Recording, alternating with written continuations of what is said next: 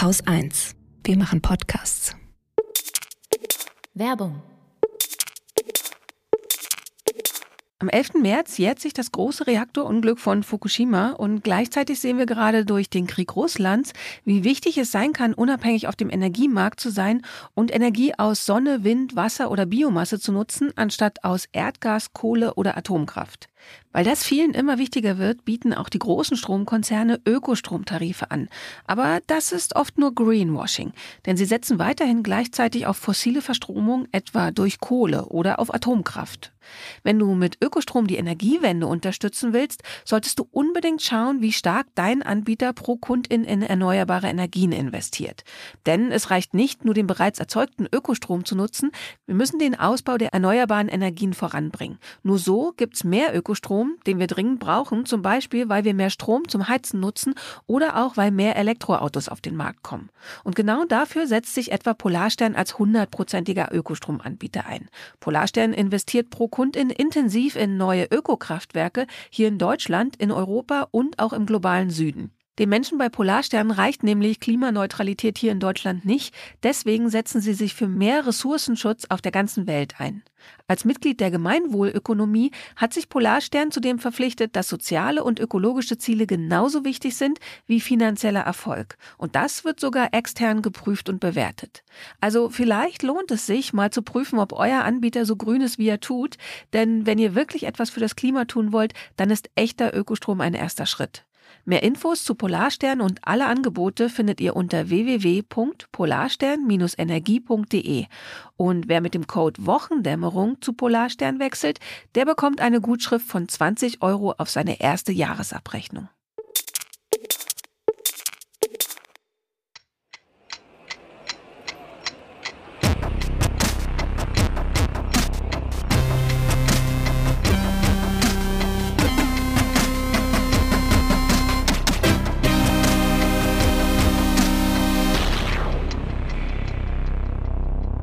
Willkommen zur Wochendämmerung vom 4. März 2022 mit einer guten Corona-Nachricht. Limericks. Der Ukraine. Belarus. Dem Lobbyregister. Überwachung. Ungeahnter Einigkeit. Einem Klimabericht. Noch einer guten Nachricht, diesmal aus Jerusalem. Ich habe auch eine gute Nachricht. Ja, dem Börsenticker. Holger Klein. Und Katrin Rönecke. Ich habe einen kleinen Limerick von unserem Wochendämmerungspoeten bekommen. Wir hatten ja letzte Woche gesagt, wir machen es nicht. Und ich habe ehrlich gesagt diese Woche von selber auch überhaupt nicht dran gedacht, mich irgendwie bei ihm zu melden oder irgendwas irgendwie bei ihm zu beauftragen oder so. Und jetzt hat er ganz von selbst einfach was geschickt und hat gesagt, er hat selber überlegt, was kann er machen und wie es so ein richtiger Poet eigentlich tut oder so ein Künstler auf ja. seine Art und Weise ähm, die Situation verarbeitet. Und das fand ich so schön, dass ich dachte, okay, das können wir bringen. Ich wollte gerade stänkern. Ist der Krieg jetzt schon so normal, dass wir wieder Limericks machen? Na, hör erst mal zu. Wochendämmerungspoesie. Limerick in der Krise. Es war mal ein kleines Gedicht. Das machte ein finstres Gesicht. Die Welt wird nicht heilen durch lustige Zeilen. Pointe? Auch die gibt es nicht. Tja. Ja.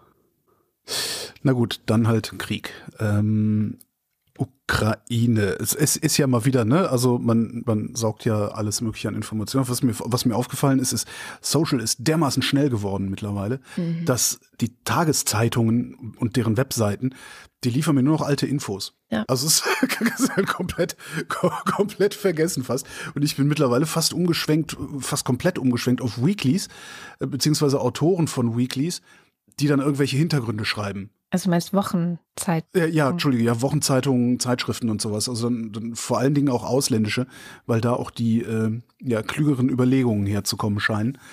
Weil insbesondere in den USA also wir, wir beschreiben uns ja oder werden gerne so beschrieben als postheroische Gesellschaft, ne? Mhm. So die, die Friedensmacht und so, ne, diese ganzen Sachen. Und das ist in den USA nicht ganz so stark ausgeprägt. Die haben noch ein Verständnis davon, was Krieg und Kämpfen und so, ne, für die Freiheit, tralalala, man kennt das, was das bedeutet. Und wenn dann da irgendwelche äh, Kommentatorinnen und Kommentatoren, insbesondere bei so Publikationen, was weiß ich, äh, The Atlantic oder, oder New York Times oder so, wenn die schreiben, die denken das immer mit die mhm. denken halt immer eine gewisse ja, Kampfbereitschaft mit, wenn sie über irgendwas nachdenken. Und das finde ich gerade sehr hilfreich, weil wenn eins nicht funktioniert, dann ist das dieser alle Waffen weg Pazifismus. Der ist, der ist ja. weg. Der ist abgeschafft. Also das, äh, so kannst du heute nicht mehr denken. Da kannst du morgen oder übermorgen drüber nachdenken, wenn das Ding irgendwie contained ist. Aber im Moment ist das, glaube ich, nicht wie man denken kann, um das Problem zu verstehen, geschweige denn zu lösen. Naja, sagen wir es mal so. Also die Erkenntnis lautet ja auch, dass solange es noch einen solchen Despoten gibt, der an so eine Macht äh, oder so eine Macht hat oder nicht nur so eine Macht hat, sondern so eine Macht auch erlangen könnte, hm. wie Wladimir Putin, solange kann man sich das nicht leisten, weil man im Zweifel eben seine Demokratie auch verteidigen können muss. Genau. Ja.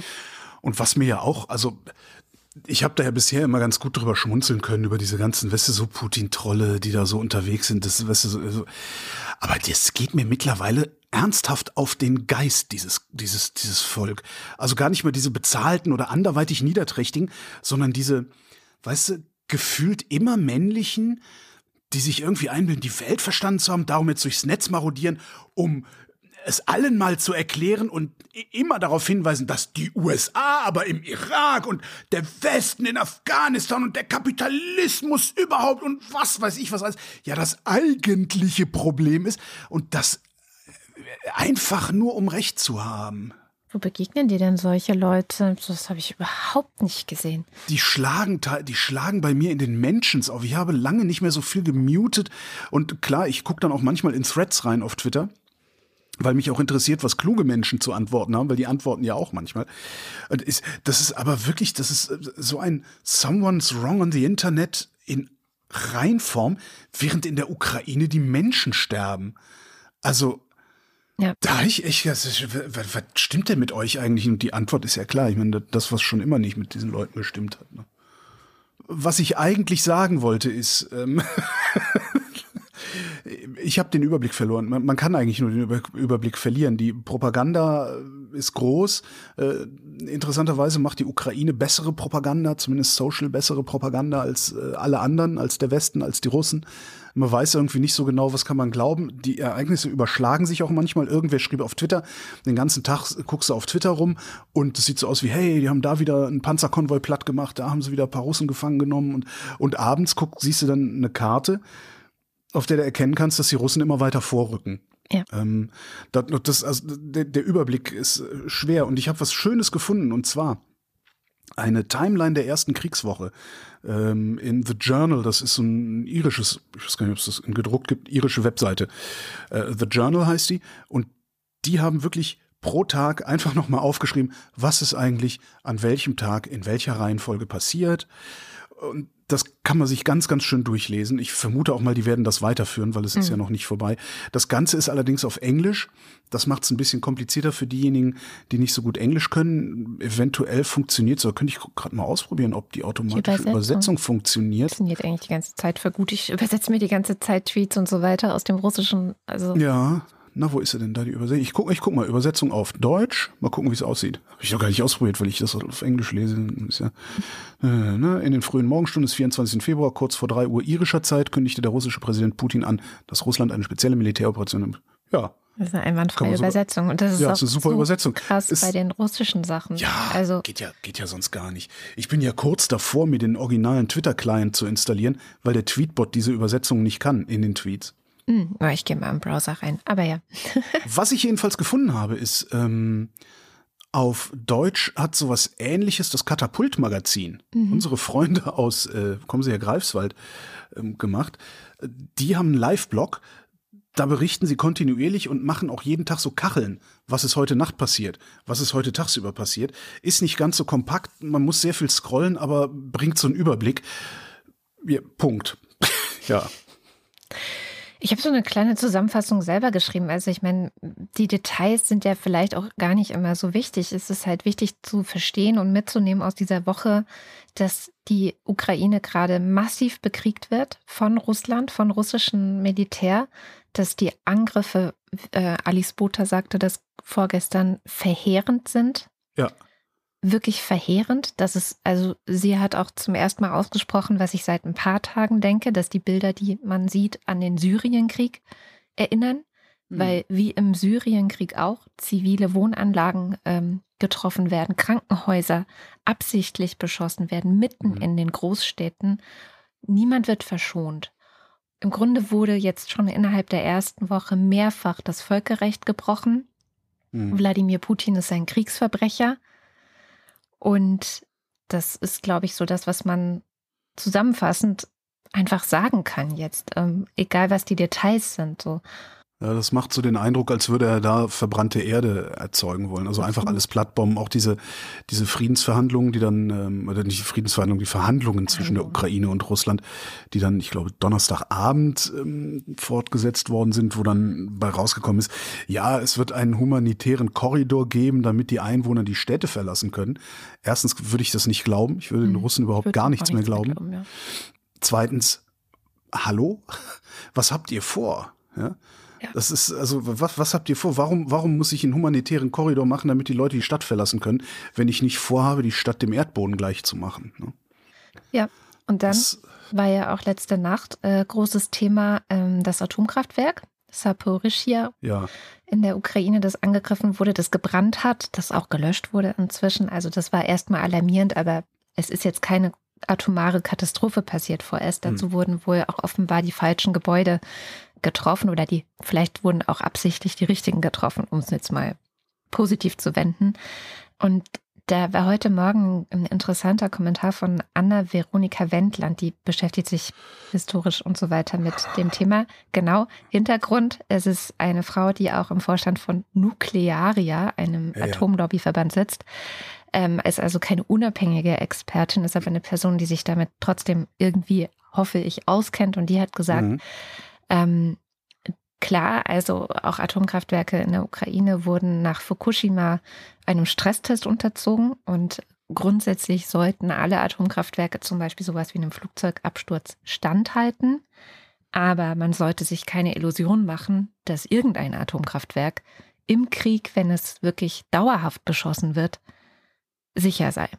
Okay, das ist, das ist eine, find, ja, das finde ich eine akzeptable Aussage, weil ich hätte von ausgerechnet aus dieser Ecke hätte ich was ganz anderes erwartet, nämlich das ist alles total sicher, wir können das bis in alle Ewigkeit immer weiter betreiben und so. Ich hatte auch dann irgendwo, also wie, das, wie gesagt, ich mache es jetzt mittlerweile wie du, ich sauge einfach nur Informationen auf und vergesse, wo ich die her habe. Aus, aus mehreren Quellen, auch, auch von Leuten, die zumindest ausweislich ihrer Twitter-Biografie oder sonstiger Hinweise äh, was davon verstehen, auch gesagt haben, das ist kein Reaktor wie in Tschernobyl wenn da der Strom ausfällt, dann geht der erstmal aus. so, also das war so dieses, äh, dass man, ja, da kann man dann vielleicht auch nochmal erwähnen, weil jetzt gerade die Jodtabletten überall leer, leer gekauft werden. Also ähm, Jodtabletten braucht man für, ich glaube, es ist Jod 141 bei so einem Reaktorunfall.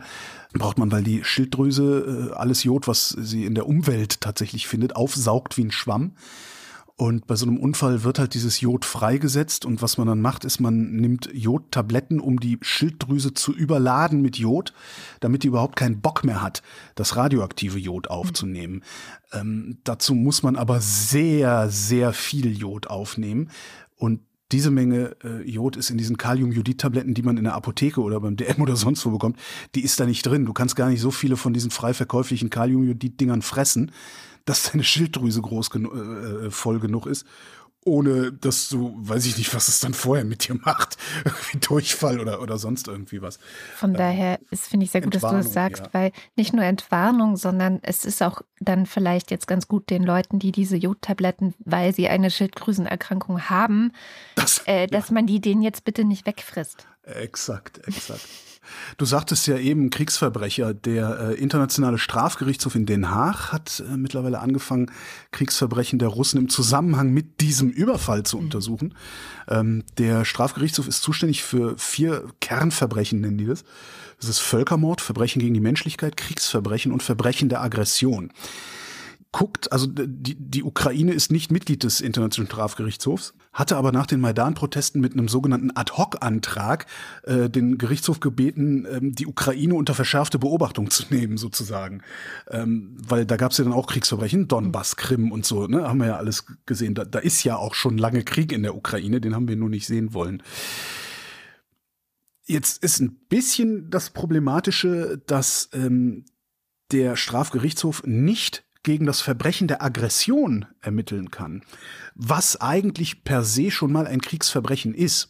Mhm. Dieser Ad-Hoc-Antrag, auf dessen Grundlage der Gerichtshof ermittelt, ist von 2013. Aggression steht aber erst seit 2018 in den entsprechenden Gesetzen. So. Mhm. Das ist so, so, ein bisschen so eine juristische Spitzfindigkeit, ähm, weil am Ende muss es halt auch erstmal ermittelt werden. Aber eigentlich ist der Fall klar, Russland hat Völkerrecht gebrochen, Punkt. Ja. So, äh, wenn wir Glück haben, das finde ich eigentlich das Schöne an, wenn wir Glück haben, sehen wir dann Putin und seine Schergen, weil es geht nicht nur gegen Putin, es geht nicht nur gegen Putin und seinen Sicherheitsrat, sondern es geht gegen alle daran Beteiligten. Kriegsverbrechen allerdings ist ein bisschen problematisch. Es gilt immer nur für das eine Kriegsverbrechen. Mhm. Das Massaker in XY. So. Mhm. Und da muss dann halt geguckt werden, wer war daran beteiligt. Der einzelne Soldat tatsächlich bis hin zum Staatschef, so, also eine ganze Kette kann da. Wer die äh, Befehle äh, gegeben hat. Genau, wer die Befehle gegeben hat. Das heißt, irgendwann sehen wir die vielleicht mal da sitzen. Oder auch nicht.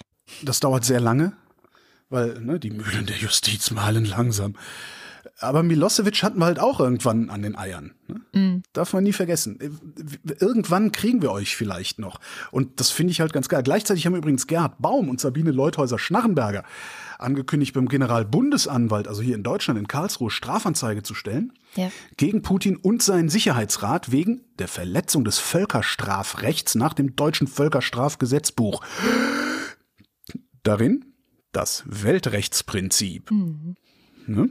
Und das Weltrechtsprinzip, äh, das, das erlaubt in Deutschland Kriegsverbrechen von Ausländern in anderen Staaten zu verfolgen.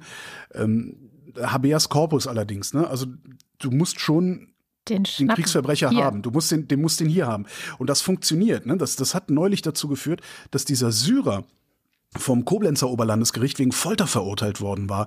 Ähm, der Syrer äh, war nämlich irgendwann nach Deutschland abgehauen und ist dann von anderen syrischen Flüchtlingen, also seinen Opfern, hier erkannt worden und dann haben sie ihn direkt eingesackt und vor Gericht gestellt. Ja.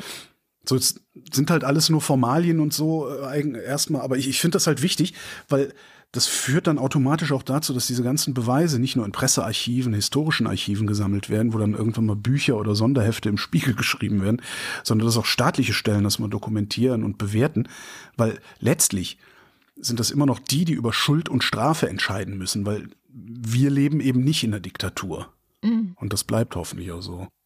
Du kennst ja Bellingcat, ne? Das ja. äh, ist äh, so eine das CIA-Outlet. Man streitet sich. Ähm, ich würde jetzt einfach mal sagen, es sind Journalisten in erster Linie, die sammeln und die vor allem über Bilder und Material aus Social Media versuchen, Dinge zu rekonstruieren. Berühmt geworden damals, als die MH17 über der Ukraine abgeschossen wurde und mhm. die eben das ähm, geschafft haben, irgendwie zu rekonstruieren. Auch mehrfach ausgezeichnet mit Journalistenpreisen, letztes Jahr der Nannenpreis und so weiter. Und die haben jetzt verkündet, nämlich genau das, was du gerade sagst, dass sie ähm, ihre gesamte Energie darauf verwenden werden, Beweise zu sammeln für genau solche Verfahren wie vor Den Haag. Ähm, ich war diese Woche bei ja ein paar Zoom-Calls und Talkshows habe ich natürlich auch geguckt und Dokus und Podcasts habe ich mir reingezogen, aber das war echt einer der interessantesten Termine, ein Meeting. Ähm, von vorgestern, wo einer der, ja, der nennt sich Lead Russia Investigator von Bellingcat, also Christo Grosev, der ist auch auf äh, Twitter und der hat Rede und Antwort gestanden, so einer Gruppe von Journalisten aus dem äh, weltweiten Journalistennetzwerk der Universität in Oxford. Mhm. Und hat auch so ein bisschen, also soweit er das eben konnte, aus dem Nähkästchen geplaudert, hat aber ganz klar gesagt, sie haben wirklich beschlossen, dass sie jetzt eben Beweise sammeln für genau solche ja. Verfahren. Und ähm, ansonsten hat er ein paar Einschätzungen zu der Lage gegeben. Insgesamt aber das passt in die gesamte Woche und die Einschätzungen von vielen Seiten ist es nicht sehr positiv, die Aussichten, die da gerade sind. Ähm, er äh, hat gesagt, erstens, also die Frage, ne, am, am Sonntag hat ja Putin im Grunde gedroht, wenn die NATO sich einmischt, dann dann hätte er ja auch noch Atomwaffen. Also sinngemäß, ja, jetzt nicht äh, wortwörtlich, aber die Botschaft von Sonntag war, hier mischt euch nicht ein, sonst äh, werde ich die einsetzen, auf welche Art auch immer. Und natürlich weiß niemand, ob das so ist. Also die Antwort auf die Frage, ähm, würde er das wirklich tun, die dann hinterher die Medien rauf und runter diskutiert wurde, die kennt halt keiner. Ne? Genau, außer, die Antwort außer er lautet, selbst. Die Antwort lautet, das sehen wir dann. Ja, genau. Das ist Aber, das Tragische. ähm, ja. Was der ähm, Christo Grosev gesagt hat, ist, dass aus dem direkten Umfeld von Putin, wo sie anscheinend irgendwie Kontakte hin haben, Mhm. die Leute sagen, ja, könnte, könnte, könnte er machen, könnte sein. Wir trauen es ihm zu. Wir sind nicht so sicher, Tisch dass er es nicht strategisch? Das ist die Frage, ne? Eben, das meine ich mit, das weiß halt am Ende doch niemand. Aber er sagte eben, er findet das schon beunruhigend, dass aus dem direkten Umfeld oder den Kontakten, die sie da haben, nicht kommt, nein, nein, das würde er nicht tun. Mhm. Und dazu passt auch ganz gut, ich habe relativ viel geguckt, was äh, Gary Kasparov macht, der ehemalige Schachweltmeister, aber schon Ja. sehr lange vor allem auch Autor und politischer Kommentator. Ich höre gerade sein Buch Winter is Coming, Why Wladimir Putin and the Enemies of the Free World Must Be Stopped von 2015.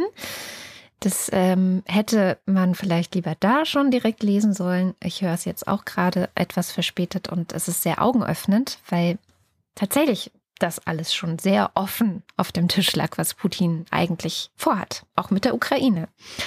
Und auf Kasparovs Twitter-Profil habe ich einen sehr langen Thread gefunden, wo die Hauptfrage, die er eigentlich in verschiedenen Va Variationen immer wieder stellt, ist, warum greift die NATO nicht ein oder sollte Ja. die NATO nicht eingreifen? Weil wenn sie es nicht tun, und Putin ja auch immer wieder versichern, gestern Abend zuletzt Olaf Scholz, der zu Gast war bei äh, Maischberger, immer wieder versichern, sie werden es nicht tun, sie werden sich nicht militärisch einmischen in diesem Krieg, Mhm. dann versichern sie ja Putin, dass er machen kann, was er will.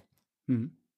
Na, das ist, das ist so ein bisschen das, das Dilemma, in dem wir da auch sind. Und da mag das, das, das mag dann wirklich jeder äh, den Ausweg aus diesem Dilemma für sich selbst entscheiden. Das Dilemma, in dem wir stecken, ist ja, dass mit jedem Tag, der vergeht, kriegen wir keine Antwort auf die Frage, wird er Atomwaffen einsetzen oder nicht? Wird er den dritten Weltkrieg losbrechen oder nicht? Die Antwort auf die Frage kriegen wir nur, wenn es soweit ist. Und die einzige Wahl scheint mir im Moment zu sein, den Zeitpunkt, wann es soweit ist, selbst zu bestimmen. Ja. Das ist äh, gerade eigentlich so der Ja. katastrophale Gedanke in meinem Kopf, dass ich denke, okay, wie, wie oft wollen wir Putin, wie oft wollen wir Russland? Ich sage das immer, ich lege da Wert drauf. Das ist nicht nur Putin, es war auch nicht nur Hitler. Ja? Wie oft wollen wir Russland eigentlich noch vertrauen? Wie oft wollen wir noch darauf vertrauen, Russland, das, äh, der wendet sich nicht dem Baltikum zu. Nein, die lassen Polen in Ruhe. Wie, wie, wie lange wollen wir uns das noch erzählen? Weil im Zweifelsfall fangen sie damit an. Sind wir dann darauf vorbereitet? Und das ist halt Das- das, was Kasparov auch sagt. Und gleichzeitig, er sagt ja, das einzige, der einzige Grund, den die NATO anführt, warum sie nichts machen, ist eben, sie wollen keinen Atomkrieg, auf, Atomkrieg auslösen. Und das ist natürlich ein Grund, den man auch nicht einfach so wegwischen kann. Also ich Das finde, den kann man nicht einfach so wegwischen. Aber wie viel konventionelle Tote sind wir bereit in Kauf zu nehmen, damit Ja. wir nicht nukleare Tote haben? Das ist, ich kann das nicht beantworten, aber äh, ja. Wie viel? F 40 Millionen Ukrainer? Ist das okay? Ist das, ist das ein guter Preis dafür zu bezahlen, dass wir nicht in einen Krieg müssen, der möglicherweise atomar geführt wird? Ich weiß es nicht. Es gab, ein ganz, um. Ja. es gab ein ganz schönes ähm, zu der Frage, wie geht es jetzt weiter? Welche Szenarien sind jetzt denkbar? Eine schöne Übersicht bei New Eastern Europe. Das ist so ein, ähm, ja, eigentlich eines der wichtigsten Magazine, Online-Magazine, aber gibt es auch als gedruckt äh, für Osteuropa. Berichterstattung. Die haben fünf mögliche Szenarien aufgezählt, wobei Szenario 1, der sogenannte Blitzkrieg, gestrichen werden kann. Also das haben wir hinter uns, das passiert nicht mehr. Ähm, Szenario 2 ist eigentlich das, was, wo, wonach es momentan aussieht. Sie nennen es kurz Syrien, Man könnte es auch Tschetschenien nennen. Ach so, Szenarien für Russlands Verhalten sozusagen. Ja, was könnte jetzt passieren? Also wohin könnte sich dieses ganze, dieser Krieg entwickeln? So, Mhm. was sind mögliche Szenarien, genau. Ähm, und die, da der Blitzkrieg eben nicht funktioniert und äh, sie nennen es wirklich die russische Tradition des dem Erdboden gleichmachen, also so zynisch formulieren die es, nicht ich, ähm, move to Russia's traditional practice of scorched earth, ähm, dass die Wahrscheinlichkeit groß sei, dass wir das jetzt kriegen, dass wir es auch schon haben, also maximaler Schaden für die Ukraine und ähm, dass wir da eigentlich nicht so wahnsinnig viel machen können. Erstmal. So. Es sei denn, Naja, und das ist ja. dann Szenario 3, Dritter Weltkrieg. Und das ist ja auch, was Kasparov hat. Ähm, Ja. Dass er sagt, den haben wir eigentlich längst. Der ist schon längst angezettelt worden. Wir haben es nur nicht so richtig gemerkt. Ähm, auch tatsächlich, ich habe dann gefunden einen äh, langen Aufsatz von Robert Kagan von 2017 bei Foreign Hm. Policy, äh, der auch sagt, Putin bereitet hier gerade den dritten Weltkrieg vor, Leute. Und ich habe dann nochmal geguckt, was ist eigentlich die Definition von Weltkrieg, weil ich finde, man muss sehr vorsichtig sein mit diesem Wort.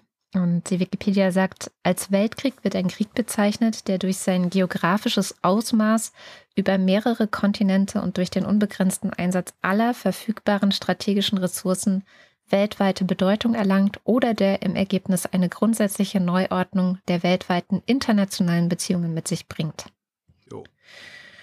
Und ich glaube, wenn Danach sieht's gerade aus, ne? ja, ich glaube auch, Ja. wenn Putin nicht kriegt, was er will, dann zettelt der das im Zweifel an. Naja, hat er das nicht längst? Hat er, er nicht längst ja. die weltweite Ordnung in, in ungeahntem Maße beeinflusst? Also das, was gerade alleine äh, die Europäische Union an, ja, weiß ich nicht, Angstblüte erlebt, Ja. ähm, das, also, da, da, das ist ja noch nicht zu Ende, ne? Das ist ja gerade mal eine Woche, dass, dass er da offen die Ukraine überfällt. Vorher war das ja halbwegs äh, ja, lokal begrenzt, sag ich mal. Ne? Also das, ja, ist halt echt, ist schwer. Was, was halt die Hoffnung auch noch ist, also du, man, man kann jetzt, man kann hingehen, man kann sagen, ja komm, wir opfern die, wir opfern die Ukraine und hoffen. Oder ähm, was, was auch noch eine Möglichkeit ist, ist halt zu sagen, okay, wir, wir, wir, wir kämpfen auch, wir kämpfen halt mit unseren Mitteln, äh, nämlich ökonomisch, wie wir ja kämpfen. Ja, Also die Sanktionen, die, die da äh, aufgefahren werden, das ist ja wirklich, äh, hat man ja die Welt noch nicht gesehen, sowas. Ne?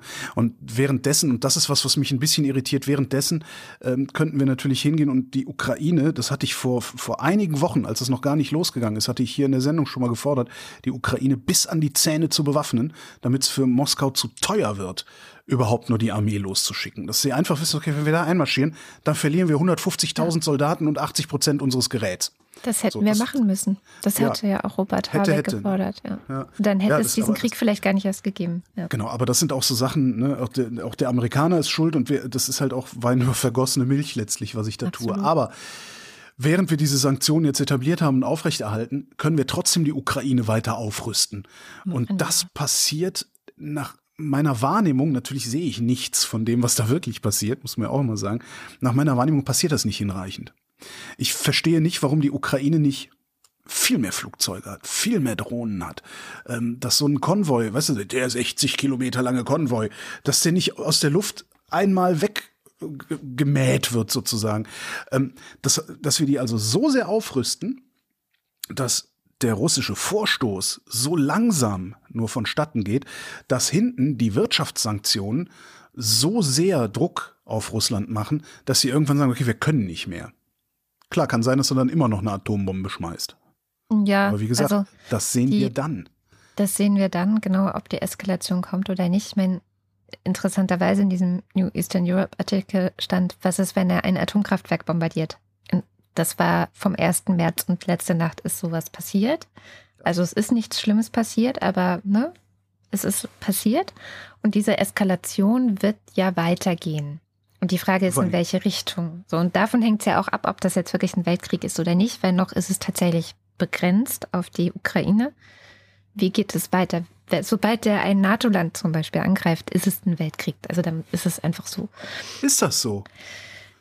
Ja, Ist das wirklich so? Wenn In- der, wenn der, wenn der Litauen angreift, ist das so? Se- Setzen wir dann die Bundeswehr in Marsch? dann ist Bündnisfall. Ist Bündnisfall? Hatten wir das schon mal? Das ist halt so ein schöner, ich weiß, ich bin super, super angefressen von allem, aber das ist halt so eine, so eine schöne theoretische Geschichte. Dann ist Bündnisfall. Dann marschiert, marschiert die NATO dann wirklich gegen Russland? Oder sagen dann die, die, die großen Staaten Deutschland, Frankreich, UK, USA, Italien, sagen wir dann, ja, komm, ist nur Litauen.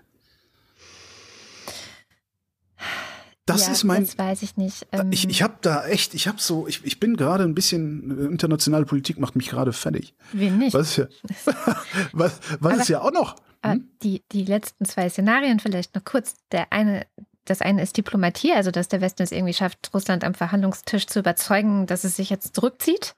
Ähm, okay, die Ukraine fordert Aber halt auch aus dem Osten der Ukraine und von der Krim. Da müsste man dann gucken, was opfert man dafür? Man wird irgendetwas opfern müssen. So. Ja. Und das wird nicht funktionieren. Und dann haben wir aber hinterher auch noch Putin. Was machen wir damit? Also ich habe momentan nicht das Gefühl, dass äh, wir aus dem Ganzen rausgehen können und dann weiterhin eine Welt haben, in der er der Präsident Russlands ist, ehrlich gesagt. Also, weil die, die Gefahr ist dann einfach nicht gebannt. So, das wäre mein Gefühl. Aber gut. Das fünfte Szenario ist, dass die Sanktionen wirken. Ja, so. Ja. Und da Weiß ich nämlich nicht. Also, dass sozusagen diese Daumenschrauben, die finanziellen, die wir gerade anlegen, vor allem auch an versuchen anzulegen an das direkte Umfeld und in der Hoffnung, dass es die so sehr schmerzt, dass sie sagen, okay, dann, ähm, ja, weiß ich nicht, hat er jetzt halt einen Herzinfarkt oder fällt aus dem Fenster oder so, ja, also wo ja auch gerade aktiv äh, zu aufgerufen wird. Dieses Szenario ist ja das, auf das wir alle hoffen, wenn wir mal ganz ehrlich sind. Richtig? Also, ja, klar. Brutus, ne? Königsmord. Ja, das also. ist ja auch das Szenario, weswegen die NATO sehr wenig tut, weswegen alle weiterhin sagen, nein, wir werden auf keinen Fall direkt angreifen und deswegen keinen Atomkrieg riskieren und so weiter und so fort, weil ich denke, die Hoffnung ist hier, dass gesagt wird, okay, warten wir ab, seien wir geduldig und gucken, ob nicht die Sanktionen den gewünschten Effekt einfach von selber bringen und dann haben wir uns die Hände nicht schmutzig gemacht und Putin ist trotzdem am Ende, hoffentlich. So. Mein Gefühl ist, dass das wahnsinniges Wunschdenken ist und wer mein Gefühl sehr unterstützt hat, leider, weil ich greife mich, eigentlich greife ich mich immer an jeden Strohhalm, den ich haben kann. Ja, ja. Also, und ich möchte mich eigentlich auch an den Sanktionsstrohhalm krallen, weil ich gerne möchte, dass das funktioniert. Adam Tooze, den hast du mir empfohlen. Mhm. Der britische Historiker war auch diese Woche bei Ezra Klein zu Gast, hat viel Ahnung von Ökonomie und hat in seinem Newsletter von gestern Bezug genommen auf die Frage, ob nicht die Modern Monetary Theory, also die MMT, in Russland angewendet und durchgezogen dazu führen könnte, dass die Sanktionen Russland nicht wehtun. Da ich mich damit nicht so weit auskenne, inwieweit diese Denkrichtung überhaupt aktuell in Russland rezipiert wurde, durchdrungen und so weiter, weiß ich nicht, ob das ein realistisches Szenario für jetzt gerade ist.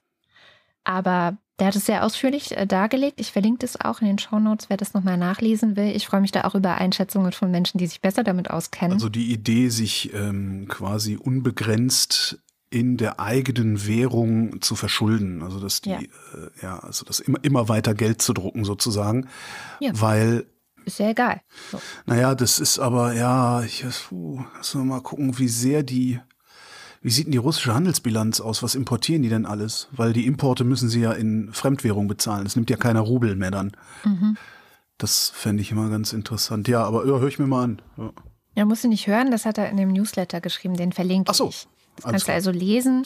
Das war so das Einzige, oder das war äh, so ein Downer, jetzt wo ich gedacht habe, ja toll, diese schöne Hoffnung auf die Sanktionen ist im Zweifel damit natürlich hin. Aber ich weiß es nicht. Gerne, gerne in die Kommentare Einschätzungen ähm, dazu schreiben.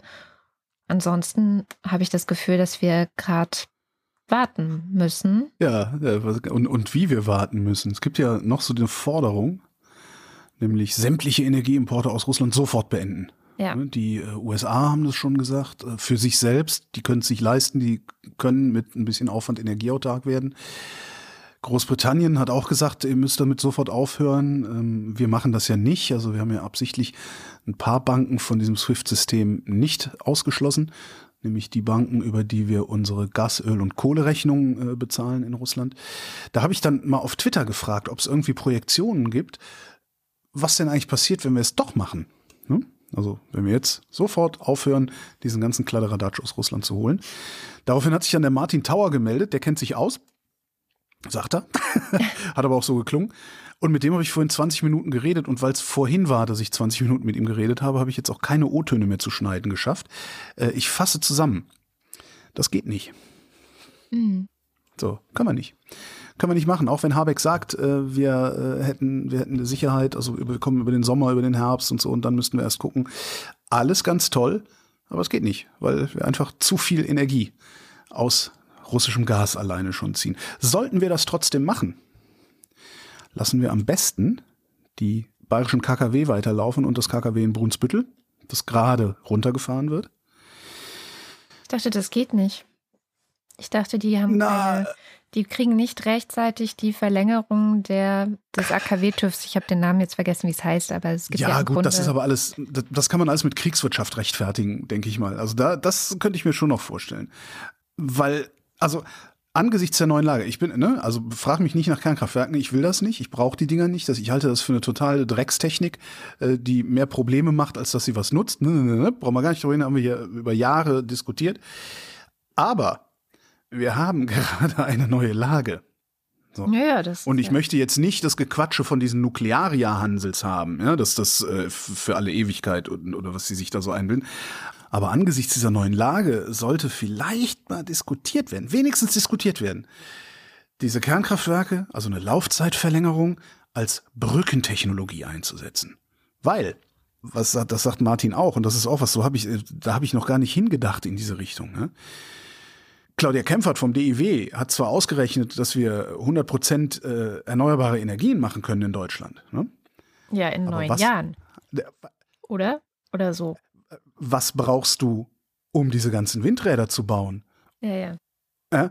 Und um, um die ganzen Rohstoffe hin und her zu fahren. Du brauchst Energie, um die Erneuerbaren aufzubauen. Also einfach nur Aluminium, Verhüttung und so. Du, brauch, du musst halt Energie einsetzen. Und woher kommt die?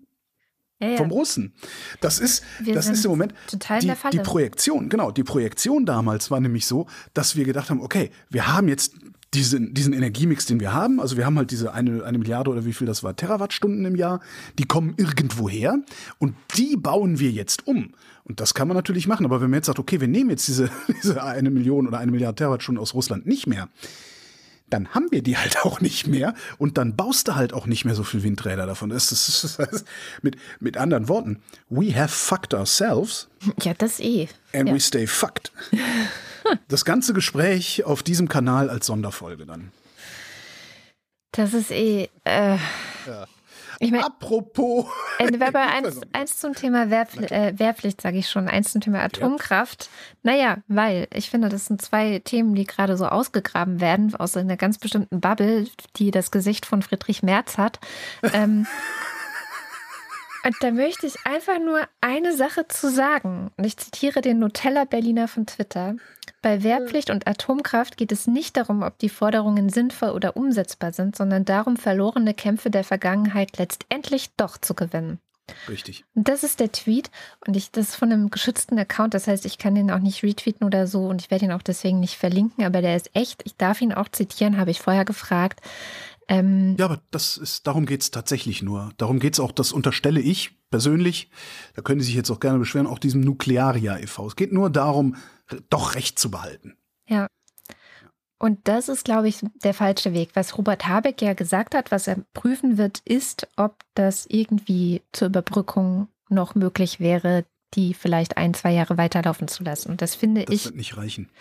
Entschuldigung. ja, ich weiß, ich sage ja, ich habe ja auch von neun Jahren gerade gesprochen. Ich weiß gar nicht mehr, wo ich die Zahl her habe. Ich glaube von Robert Habeck selber. Er gesagt hat, ähm, sie wollen die Erneuerbaren in den nächsten neun Jahren auf so und so ausbauen und so weiter. Ja, wer, wer, wer Fakt, das stimmt. Und wir sind, wir haben uns selber in diese Lage manövriert. Hm? Wir sind ein Stück weit selber schuld. Ja, und jetzt müssen wir gucken, wie wir da rauskommen. Und zwar, mit, wie ich finde, mit allen Mitteln. Um jeden Preis. Ja. Natürlich nicht um den Preis. Also äh, Martin sagte auch, wenn wir das jetzt machen würden, also wenn wir jetzt tatsächlich die Pipelines dicht machen, dann ist das der Tod der Wirtschaft in Raten. Ja, weil dann musst du dir überlegen, sagt er selber, welche, wo, wo, wo fangen wir denn an? Legen wir zuerst bei BMW die Bänder still oder zuerst bei Volkswagen? Bei beiden gleichzeitig. genau. Entschuldigung.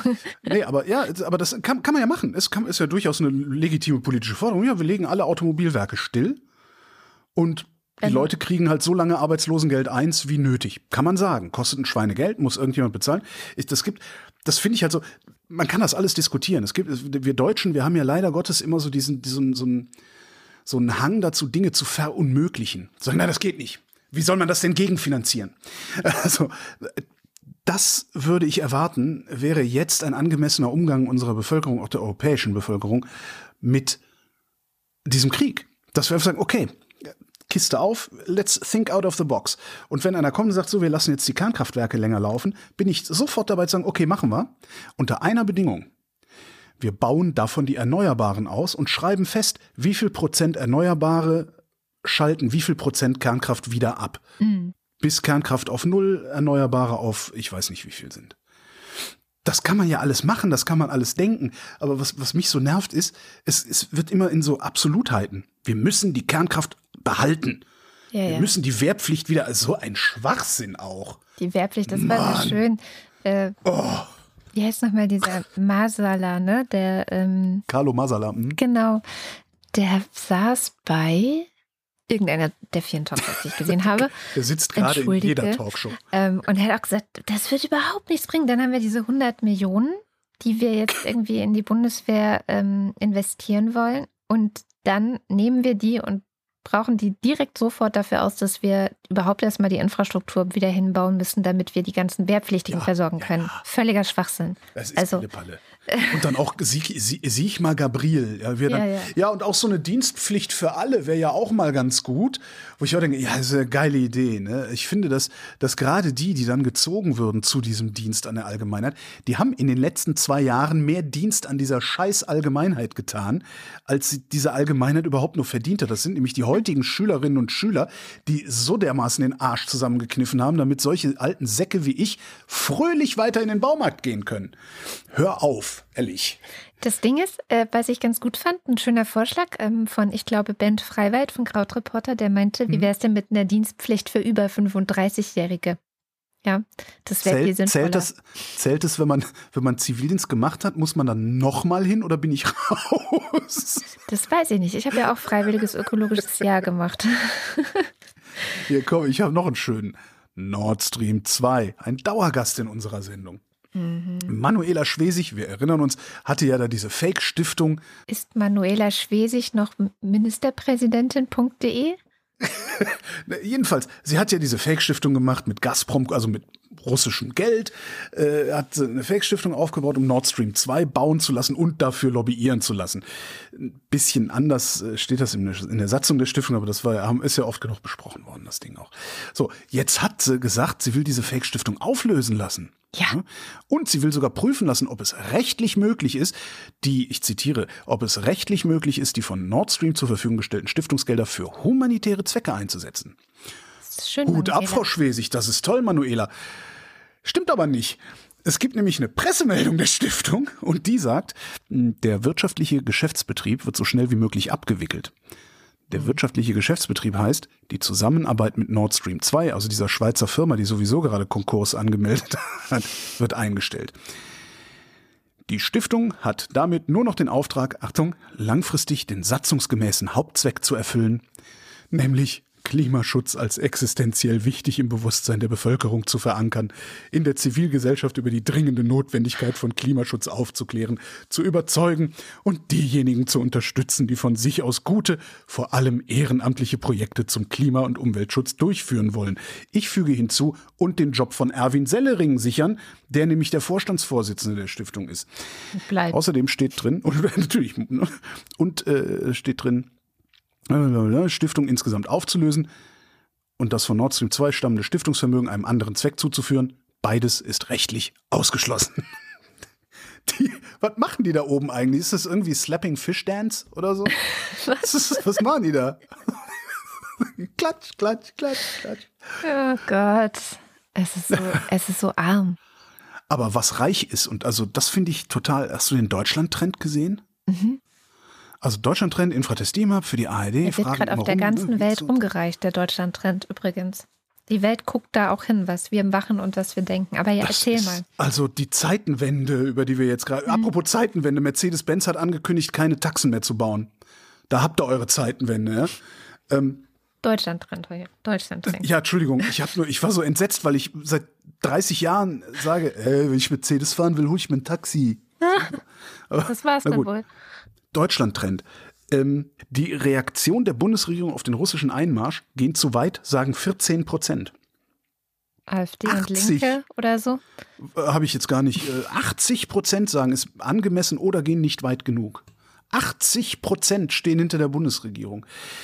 Es gibt keinen Bereich, Au- Ausschluss von SWIFT, Verlegung der Bundeswehr äh, in den Osten, äh, Nord Stream 2, äh, 100 Milliarden Kredit für die Bundeswehr, Waffenlieferungen an die Ukraine, äh, was haben wir denn noch? Äh, Umsetzung von Maßnahmen gegen Russland, wenn es zu Engpässen in der Energie- Energieversorgung kommt, wenn die Energiepreise und Lebenshaltungskosten steigen, wenn deutsche Firmen Nachteile erleiden. Nirgendwo ist die Ablehnung äh, 30 Prozent.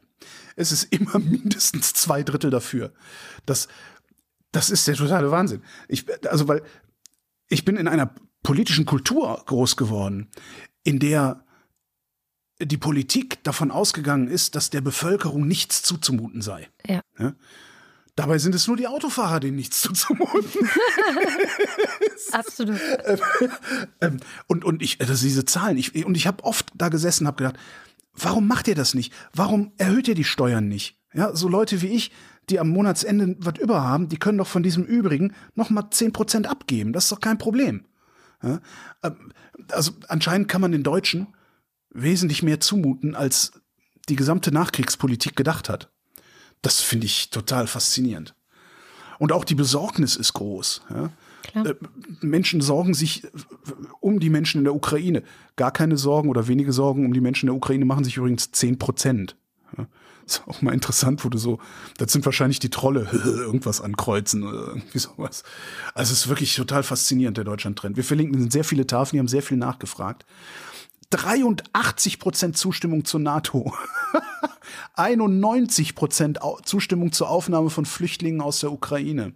Selbst in der AfD, selbst bei den Nazis sind nur 19 Prozent gegen die Flüchtlingsaufnahme. Das muss man sich mal vorstellen. Das ist völlig irre. Ja, Ja. Ich, da bin ich wirklich beeindruckt. Also ich bin wirklich, wirklich beeindruckt.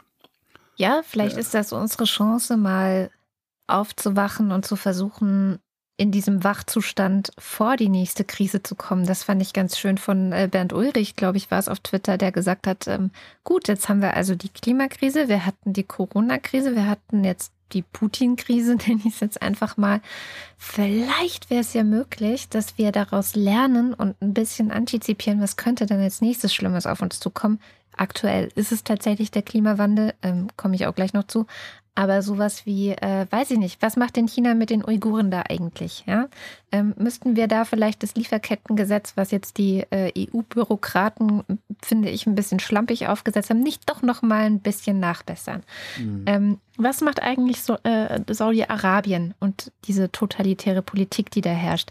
Was macht Bolsonaro? Also dieses, was für mich total wichtig wäre als Lehre auch aus dem, was gerade passiert ist, ist ein wirkliches kein Fußbreit den Faschisten. Und zwar allen Faschisten auf dieser Welt.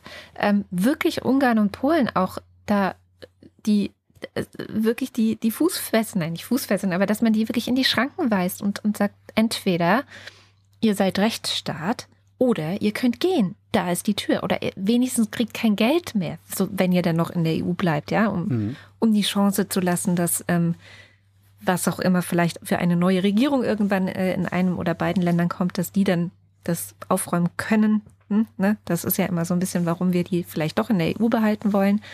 Aber dann halt wenigstens kein Geld. Und dann die ganzen Diktatoren auf dem afrikanischen Kontinent, mit denen wir da ja paktieren, damit die uns ja bloß die Geflüchteten mit anderer Hautfarbe fernhalten. Das ist ja auch das, was jetzt gerade die Tage ähm, leider etwas äh, beschämend, finde ich, ähm, klar geworden ist, dass die Hautfarbe eine große Rolle dabei spielt, ob äh, Flüchtlinge aus der Ukraine nach Polen reingelassen werden und Ja. wie schnell die reingelassen werden.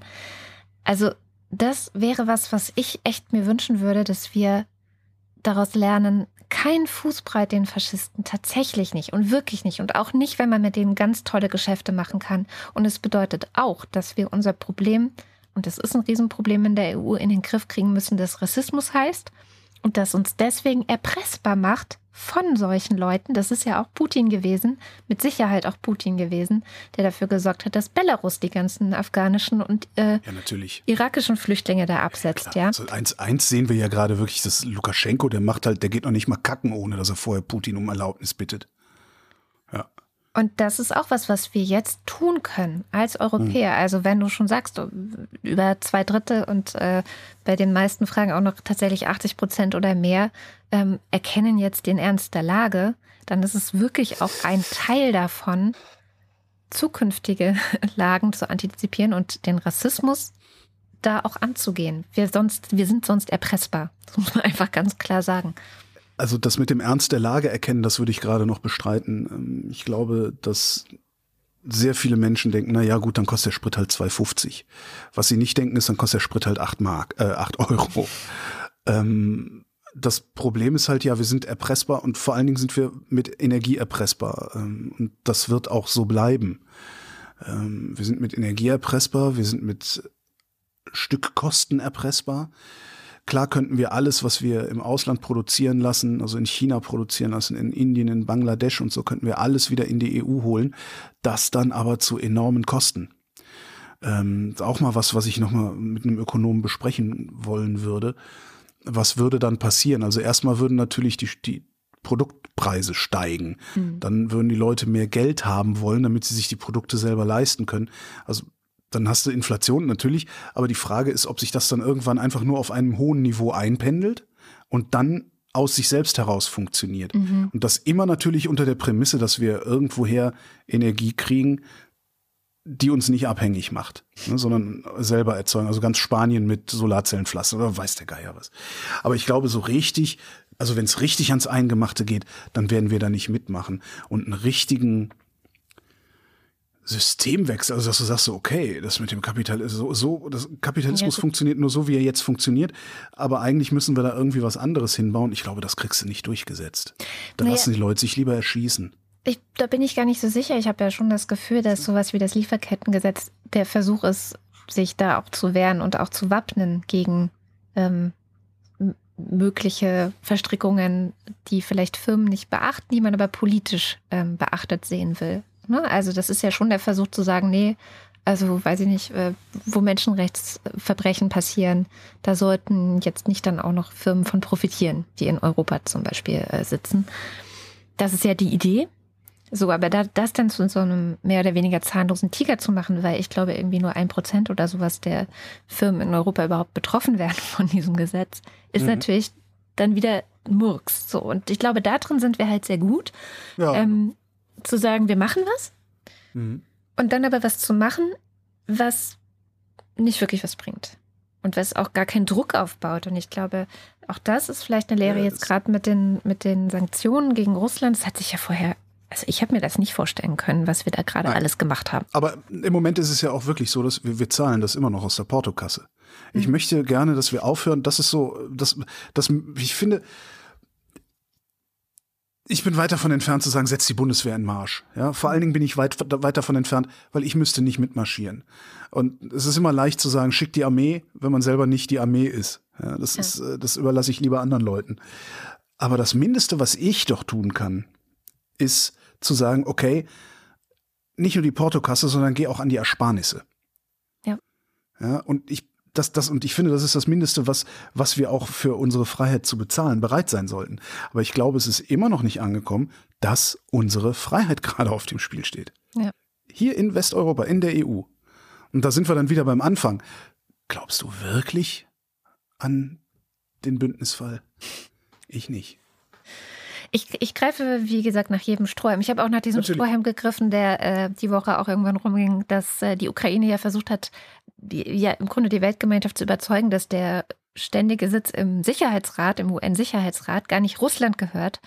ähm, ja. Weil das ja nach, der, nach dem Ende der Sowjetunion hat man einfach so gesagt, ja, okay, dann jetzt halt nicht mehr Sowjetunion der Sitz, sondern Russland. Und aber niemand hat da jemals darüber abgestimmt und dem zugestimmt, dass das so okay ist. Also zumindest nicht die Generalversammlung oder so. Und das war echt so ein Strampel. Ja, das wäre geil. Jetzt Russland aus dem Sicherheitsrat raus. Natürlich ist es, ähm, wird es nicht passieren. Also, weil die Strukturen so sind, dass das einfach nicht passieren wird, weil China sagen wird, nee, nicht. Und selbst, selbst UK, also das Vereinigte Königreich, hätte kein Interesse daran, weil, mhm. wenn Schottland sich jetzt abspalten würde, was ja in ah. irgendeiner Zukunft passieren könnte, und dann nicht automatisch der ständige Sitz trotzdem bei Großbritannien bleibt. Mhm. Ne? So, also solche äh, Gedankenspiele spielen damit. Also können sie nicht sagen, dass der Sitz nicht an Russland geht und deswegen wird er da auch bleiben. Und äh, selbst wenn jetzt ein irgendwie geartetes Verfahren in Gang getreten werden sollte, dass man versucht, auf welchen Wegen auch immer das Ganze in Frage zu stellen und anzufechten, dauert es ja wieder Jahre. Also passiert auch nicht jetzt sofort. Aber ja, das war so ein kurzer Traum, den ich hatte. Oh, geil. Dann, dann ist Russland da nicht mehr Mitglied und dann können die anderen bestimmen, dass sie der Peacekeeping-Truppen hinsenden. Und naja, nee, wird nicht passieren. Aber Strohhalme finde ich gerade total wichtig. Und ein weiterer Strohhalm, ja, ja, den ich habe, ist meine äh, gute Nachricht der Woche. Die kommt aus Belarus. Haben wir auch eher selten, oh. dass gute Nachrichten aus Belarus kommen. Und zwar gibt es da so ein ähm, Kollektiv, so ein Hacker-Kollektiv, die heißen die Cyberpartisanen. Und die sind schon ein paar Mal äh, in Erscheinung getreten, haben in Belarus Infrastruktur lahmgelegt. Immer wieder. Ähm, ihr Ziel ist, sagen sie selber, dass sie das Lukaschenko-Regime stürzen wollen. Sie sind highly organized, wie sie von sich selber sagen, aber auch verstreut und ähm, der Sprecher, der bei Bloomberg interviewt wurde, der kennt auch nicht alle anderen persönlich. Also die schützen sich natürlich auch entsprechend und das ist ja auch gut so. Und dieser Cyberwiderstand hat es wohl, zumindest behaupten sie das, es ist halt sehr schwer, gerade irgendwas zu prüfen, was in der Ukraine oder in Belarus passiert. Sie sagen, sie hätten die äh, Eisenbahninfrastruktur gerade ähm, zumindest geschwächt, vielleicht sogar komplett lahmgelegt, das ist nicht so ganz klar, aber die Züge, die Russ dem russischen Militär äh, in Richtung Ukraine dienen und da äh, Nachschub äh, hin transportieren sollen, die sind wohl zumindest verlangsamt worden durch dieses Hacker-Kollektiv. Und ich finde, Hacker-Kollektive gerade eh auch so ein Strohhalm, bei dem ich immer greife. Ja, ich war, ja, ich, also ich habe leider das Gefühl, dass sie, dass sie im Moment wirklich eher ja, sehr viel heiße Luft machen. Ja. Aber naja, aber mal gucken, vielleicht, vielleicht hilft's ja irgendwie was. Ja. Äh, schön, auch, auch eine schöne Nachricht äh, dieser Woche. Die Berliner Charité arbeitet seit Mittwoch fast wieder auf dem präpandemischen Niveau. Die haben den Notbetrieb eingestellt. Was ich eine echt gute Nachricht finde, weil die Überlastung der Kliniken ist ja das größte Problem, was wir, was wir mit dieser Pandemie noch haben. Zumindest kurzfristig, langfristig die ganzen Spätfolgen, Long also Long-Covid mhm. äh, natürlich. Ähm, aber das, das fand ich irgendwie eine super Nachricht. Und ich habe noch eine gute Nachricht. Letztes Jahr, du erinnerst dich vielleicht, gab es ähm, in Ostjerusalem, in Sheikh Jarrah, Mhm. Äh, Streit um Häuser. Ja. Ähm, Hintergrund ist, äh, vor, vor, der Staatsgründung, also vor, vor Israels Staatsgründung, ähm, haben viele Grundstücke in der Gegend Juden gehört. Als Jordanien über Ostjerusalem geherrscht hat, sind da Häuser gebaut worden, Palästinensern zugewiesen worden, die damals ihre Häuser verlassen mussten, weil sie auf heutigem israelischen Staatsgebiet sind. Israel hat dann 67 Ostjerusalem erobert, das Gebiet annektiert und sagt so, das ist jetzt israelisches Land. Völkerrechtlich ist es nicht anerkannt worden. Mhm. So, jetzt gab es letztes Jahr halt diesen offenen Stress um die Häuser in Ostjerusalem, weil nämlich rechtsnationale Israelis diese Häuser gekauft haben und dann versucht hatten, die Palästinenser da rauszuschmeißen, die da drin gewohnt haben. Das hatte damals die Hamas, also äh, die radikal-islamische Terrororganisation und Regierung in Gaza. Die Hamas hatte es mhm. damals zum Anlass genommen, mal wieder Raketen aus dem Gazastreifen abzufeuern. Jetzt sind die Palästinenser hingegangen, haben geklagt und Israels oberstes Gericht hat gesagt, Moment mal, die Eigentumsverhältnisse sind hier überhaupt nicht klar. Das muss jetzt der Staat Israel nochmal prüfen, nämlich wem gehört eigentlich das Land, auf dem die Häuser stehen. Und erst dann können wir hier eine Entscheidung treffen. Und das kann Jahre dauern, heißt es. Immerhin. Das ist ganz gut. Und das ist halt scheiße, so ein bisschen wie hier die Zwangsräumungen in Berlin oder, oder ne, wo, wo dann Öhmchen rausgeschmissen wird. Aber immerhin haben die ein bisschen Zeit gewonnen dadurch. Ja. ja. Ich finde das ganz gut, weil man daran ganz äh, dann halt merkt, dass in Israel doch ein Rechtsstaat ist. Ja, genau. Und genau, das dass da auch mal hin und wieder hm, ja, gute Sachen passieren nicht so gute Sachen, ähm, und das möchte ich nur kurz anteasern. Ich habe nicht so viel Zeit investiert, um mir den IPCC-Bericht anzuschauen, der diese Woche auch hm. veröffentlicht wurde und der mir auch ein bisschen leid tut, ähm, weil sich da natürlich eine Menge sehr kluge Köpfe, eine Menge sehr intensive Gedanken gemacht haben, wo wir gerade stehen, was das Klima angeht und wo wir vor allem auch gerade hinsteuern, was das Klima angeht. Und dann veröffentlichen die den Bericht und er bekommt garantiert nicht die Aufmerksamkeit, die er verdient hätte. Deswegen war es mir sehr wichtig, das nicht unter den Teppich zu, äh, zu kehren. Und ich habe äh, mich an vertrauensvoll an das Potsdam Institut für Klimafolgenforschung oh. gewandt und auch ähm, wurde sehr gut äh, beraten. Daraus entstanden ist eine Folge, eine Sonderfolge der Wochendämmerung, die wir Anfang kommender Woche veröffentlichen, mit Jonathan Donges. Der war schon mal hier zu Gast äh, vor einigen Jahren. Ich glaube, es war auch wegen eines IPCC-Berichts, ich weiß gar nicht mehr so genau. Und ähm, damit ihr richtig Lust darauf bekommt, das dann auch zu hören, weil ich sagte es ja schon, wir müssen vor die Krisen kommen und die Klimakrise ist immer noch so, dass wir da überhaupt nicht davor sind. Mhm. Und das sagt er auch. Ich habe ihn nämlich gefragt, was ist denn das aller, aller, aller Wichtigste, was wir trotz allem, was sonst noch passiert, gerade mitnehmen sollten aus diesem Bericht? Eine ganz wichtige Botschaft dieses neuen Berichts der Arbeitsgruppe 2 die sich ja mit den Folgen des Klimawandels beschäftigt, primär.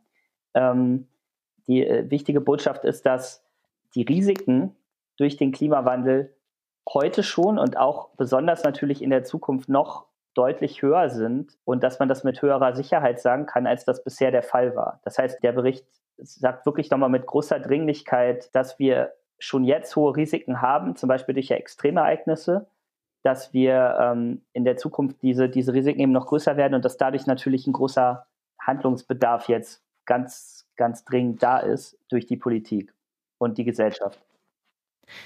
Der Bericht zeigt ja verschiedene Szenarien auf. Auf welchem Weg befinden wir uns denn gerade? Also wenn man sich fragt, okay, wie viel Grad wärmer wird es werden, könnte es werden. Wir haben uns ja eigentlich auf 1,5 geeinigt, aber das ist ja nicht der Weg, den wir momentan gehen, oder? Genau, also es ist so, dass die aktuellen Maßnahmen, die verbindlich beschlossen worden sind von den Regierungen, uns auf Erwärmung von auch deutlich über 2 Grad äh, führen bis, bis zum Ende des Jahrhunderts, also bis 2100. Das heißt, dass das 1,5 Grad Ziel eigentlich gerade, also wenn man jetzt die aktuellen äh, Zusagen der Politik und vor allem die Beschlüsse, die schon geschafft worden sind, ist es noch nicht in Reichweite. Es ist aber möglich ähm, noch auf diesen Pfad zu kommen, durch, durch sehr ambitionierte Klimaschutzmaßnahmen. Allerdings schließt sich dieses Window of Opportunity sozusagen, ne, dieses Möglichkeitsfenster, das schließt sich jetzt rapide. Das ist eben auch eine, wirklich eine der, der Nachrichten dieses, dieses neuen Berichts, dass das Fenster, in dem man jetzt noch ähm, wirklich substanziell was gegen sehr, sehr große Klimarisiken tun kann, sich sehr schnell schließt in den nächsten Jahren schon. Das ist so der kleine Teaser. Die ganze halbe Stunde gibt es dann, wie gesagt, als Bonusfolge nächste Woche. Aber das, das wird besser. Hm. sollte man dringend auf dem Schirm behalten, dass wir, ja, wir sind nicht auf dem Pfad von 1,5 Grad. Es ist eher, also die pessimistischere Prognose im Report sagt, wir gehen eigentlich gerade eher auf 3 Grad zu. Mhm. Und ähm, was die Versprechen und die tatsächlichen Umsetzungen bisher angeht in der Politik, auch unsere Bundesregierung mit grüner Beteiligung würde das Klimaziel nicht einhalten momentan laut, laut Koalitionsvertrag.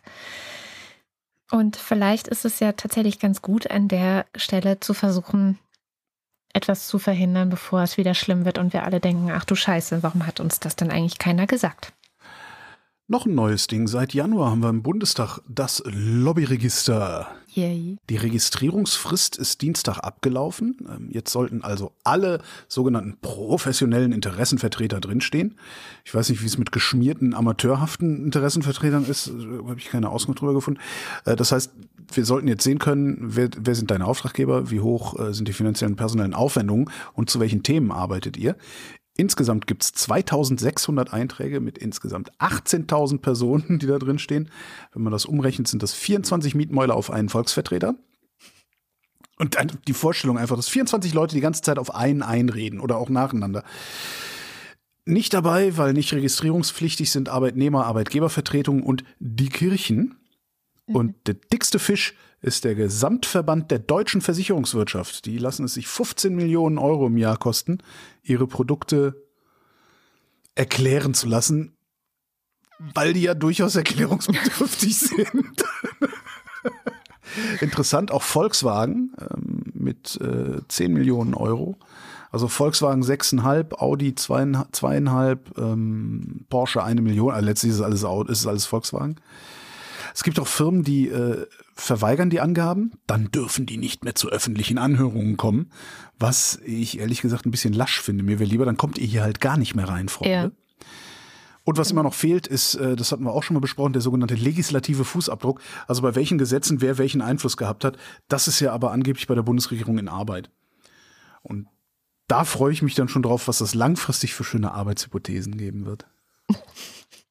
Ich freue mich ja eher darauf, dass das dann hoffentlich mal eine andere Politik ergeben wird, aber gut. Naja, eine andere Politik haben wir jetzt schon seit letzter Woche, ne? Das stimmt. Das stimmt. Während wir hier reden, ähm, kommt noch was. Die Staatsduma hat erstmals seit Beginn des Angriffskriegs getagt. Mhm. Und äh, die haben jetzt gerade jede Menge Gesetzesänderungen durchgewunken. Ähm, ich gucke gerade. So, Strafgesetzbuch Russlands wird um sechs Punkte geändert bzw. ergänzt.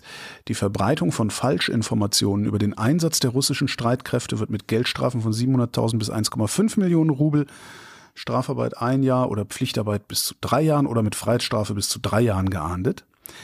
Die gleiche Tat, die von einer Gruppe von Personen oder unter Verfälschung von Beweismitteln oder Verwendung verfälschter Beweismittel zum Zwecke persönlicher Bereicherung oder aus politischem, ideologischem, rassistischem oder religiösem Hass begangen wird, wird mit einer Freiheitsstrafe von fünf bis zehn Jahren geahndet.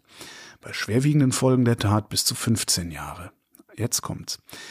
Handlungen, die darauf abzielen, den Einsatz der Streitkräfte beim Schutz der Interessen Russlands zu diskreditieren, Geldstrafe bis zu 300.000 Rubel, drei Jahre Knast oder äh, Arbeitsdings, öffentliche Aufrufe zur Behinderung des Einsatzes der Streitkräfte Russlands beim Schutz russischer Interessen und des internationalen Friedens, einschließlich Aufrufe zu Antikriegskundgebungen, werden mit Freiheitsstrafe von bis zu fünf Jahren geahndet.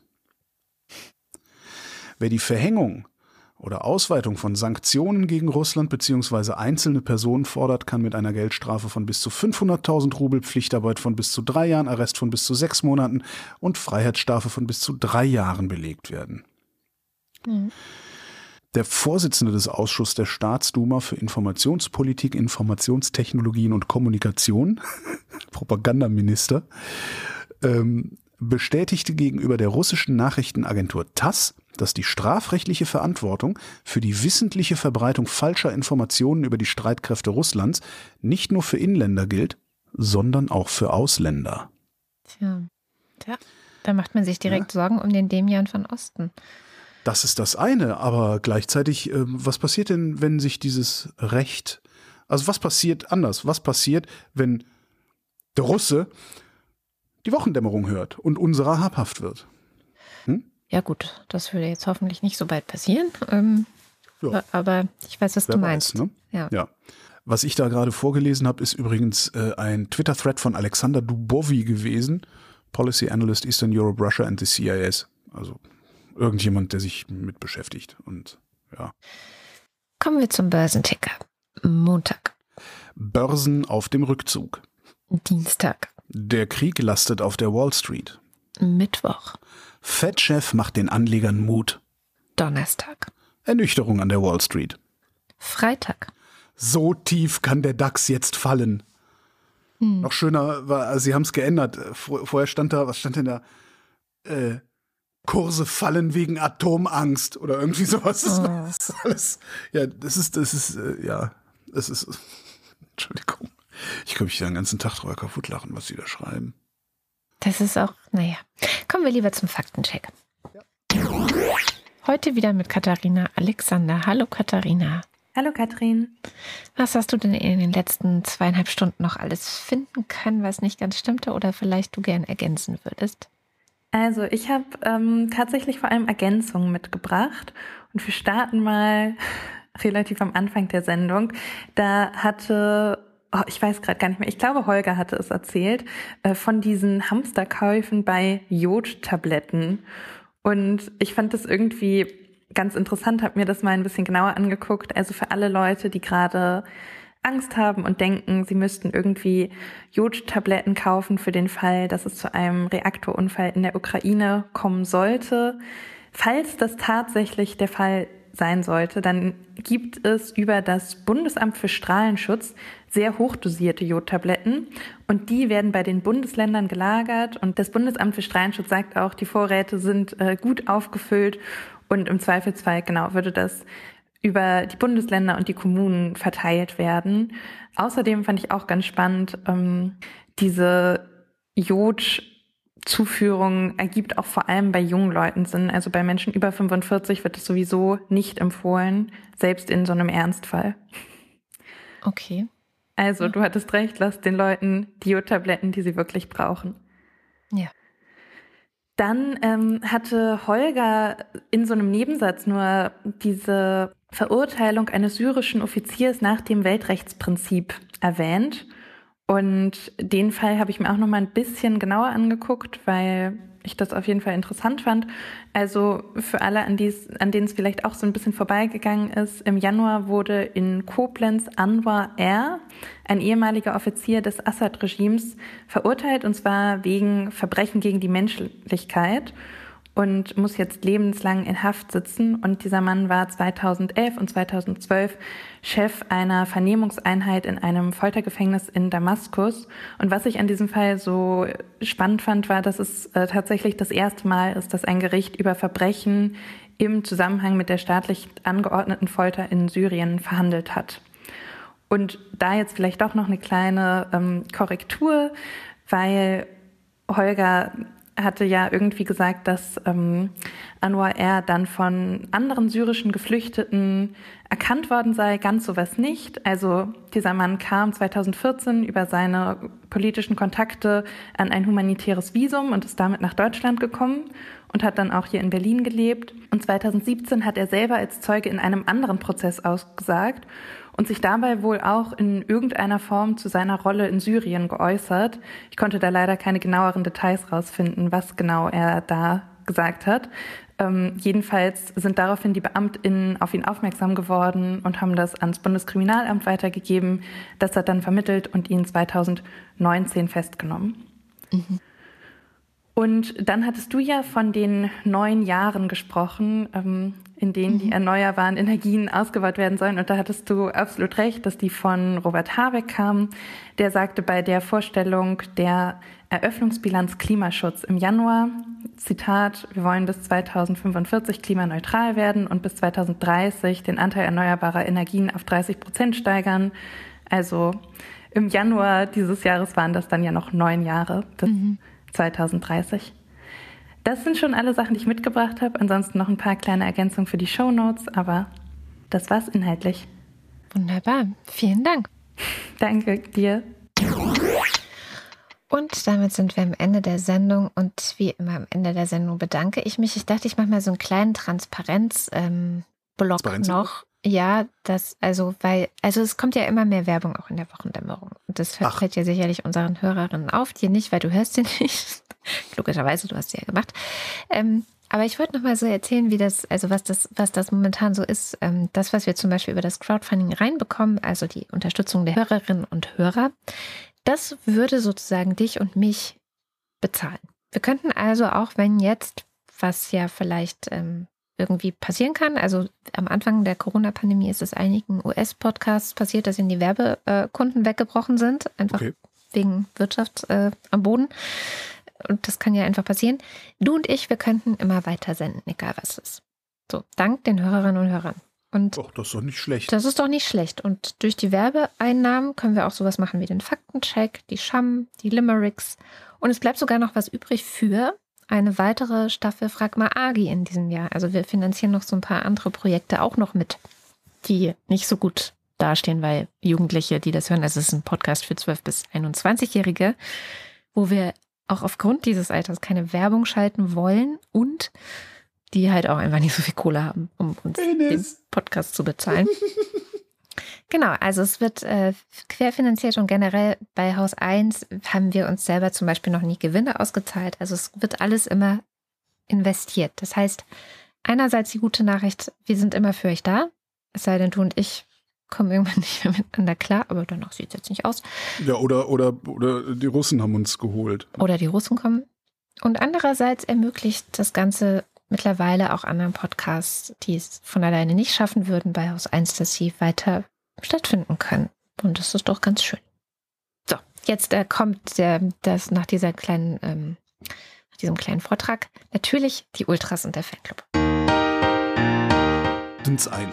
Was sagt es wohl über uns aus, dass wir 500.000 Geflüchtete aus der Ukraine mit offenen Armen empfangen, aber 5.000 Geflüchtete an der polnisch-belarussischen Grenze verhungern und erfrieren lassen? These pretzels are making me thirsty. Guido Baulich. Alexander Bonsack hält nichts von der Wir machen das Licht für die Ukraine aus Aktion. Spenden ist besser. Klatschen für Klinikpersonal war nett und sonst nix. Das sehe ich übrigens anders. Ich finde, jeder sollte es machen, was er kann. Und das ist gerade für viele Leute wichtig, dass sie irgendwas machen.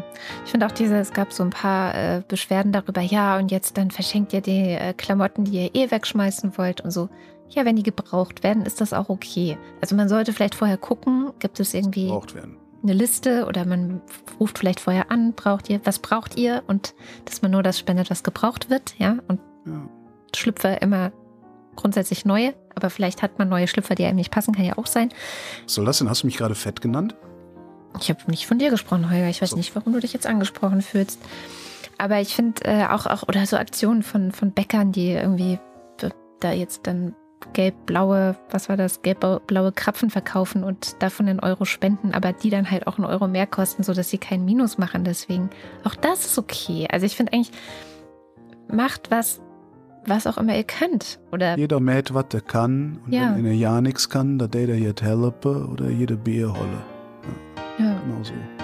Also, wenn es das Licht aus, warum nicht? Also ganz ehrlich, warum nicht tatsächlich ähm, so, so wenig Ressourcen verbrauchen, wie gerade geht? Warum nicht? Naja. Marc Bremer, Oliver Delpi. Silke Dietz, Franzel, mir ist Fahrt. Andreas Freund, Erik Fröhlich. David Hasenbeck, Adrian Hauptmann. Katharina Höhl, Der Jan. Matthias Johansen, Dirk J. Dirk, K- Dirk, Dirk J. Kästner, nee. Dirk Kallenbach. Arndt J. Kästner, Oliver Kohlfink. Heiko. Krüger. Was ist mit mir? Mein Gehirn ist kaputt. Oliver Krüger. Heiko Linke. Ernest Linker. Wieder mal nach Wales reisen, wieder mal nach.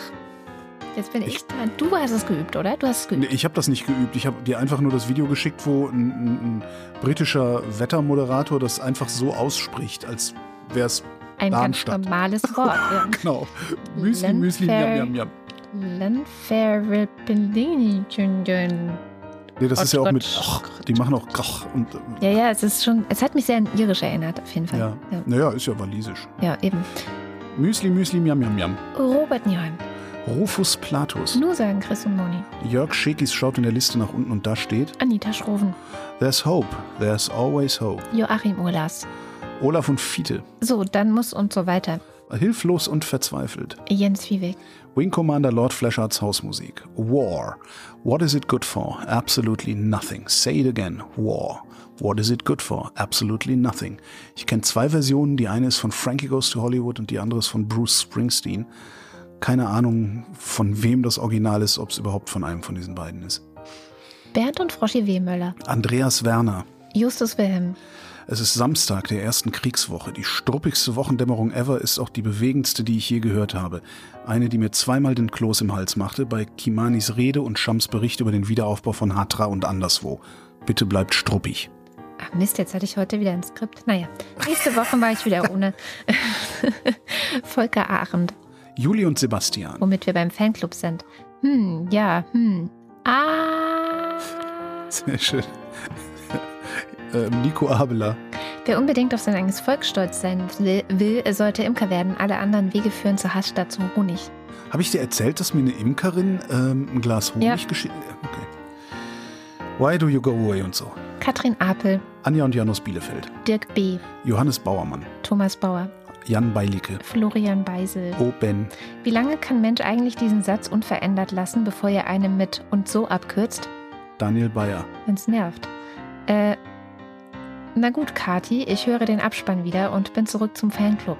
Im Wenn ich Fanclub. alles, wenn ich alles, was mich nervt, mit und so abkürzen würde.